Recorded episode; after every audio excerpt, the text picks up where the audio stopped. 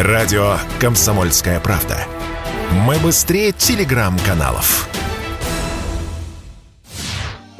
В России дешевеют автомобили. Пока не сильно, но тенденция наметилась. В июле, как уверяет Ассоциация европейского бизнеса, в России было продано почти 32,5 тысячи автомобилей. Продажи упали на больше, чем 70%, если сравнивать с прошлым годом. Однако сейчас, на фоне мая, ситуация уже лучше. Емкость рынка новых легковушек за первые полгода, по данным агентства «Автостат», составила 775 миллиардов рублей. В лидерах продаж «Лада», в основном это «Гранта», а также «Кия» и Hyundai. Если говорить о поддержанных машинах, рейтинг будет примерно таким же. Причем россияне стали чаще покупать поддержанные японские и корейские автомобили в кредит. В июле выдача займов на такие машины взлетела на 14%, составив 58% в общем объеме. Возраст автомобилей увеличился до 6 лет, а средний размер автокредита вырос на 20%. Выбор россиянами азиатских машин легко объясним, сказал радио «Комсомольская правда» вице-президент Национального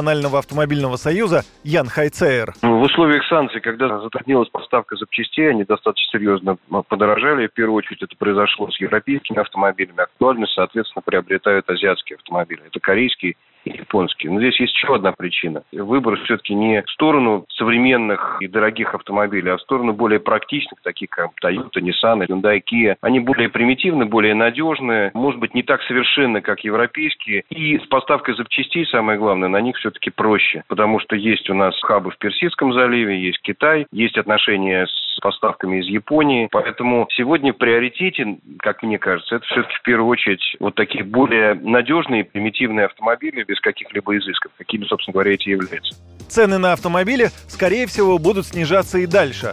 Этому помогут меры государственного регулирования. Так, например, на днях в Госдуме предложили ввести льготы на ввоз автомобилей из-за границы. Правда, не для всех, а только для некоторых категорий граждан. Таможенные пошлины, уплаченные после выпуска машины в обращении при таможенном декларировании, являются излишне уплаченными и должны быть возмещены за счет средств из федерального бюджета. В законопроекте указано, что льготы собираются предоставить родителям или усыновителям в многодетных семьях и ветеранам боевых действий. Но отмечается, что льготная растаможка будет доступна всего один раз. Действовать 50-процентная льгота на уплату таможенных пошлин будет не только на новые, но и на поддержанные машины. По мнению авторов документа, таким образом удастся снизить цены на автомобили в России. И эта мера была бы разумной, отметил Ян Хайцеэр.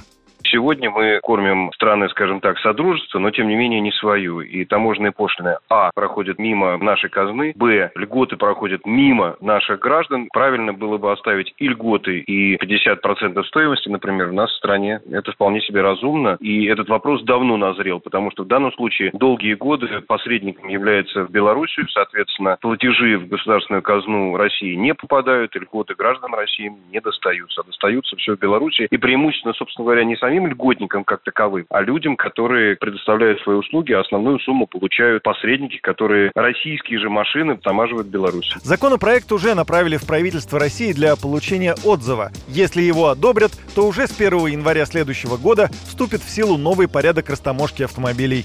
Юрий Кораблев, радио «Комсомольская правда».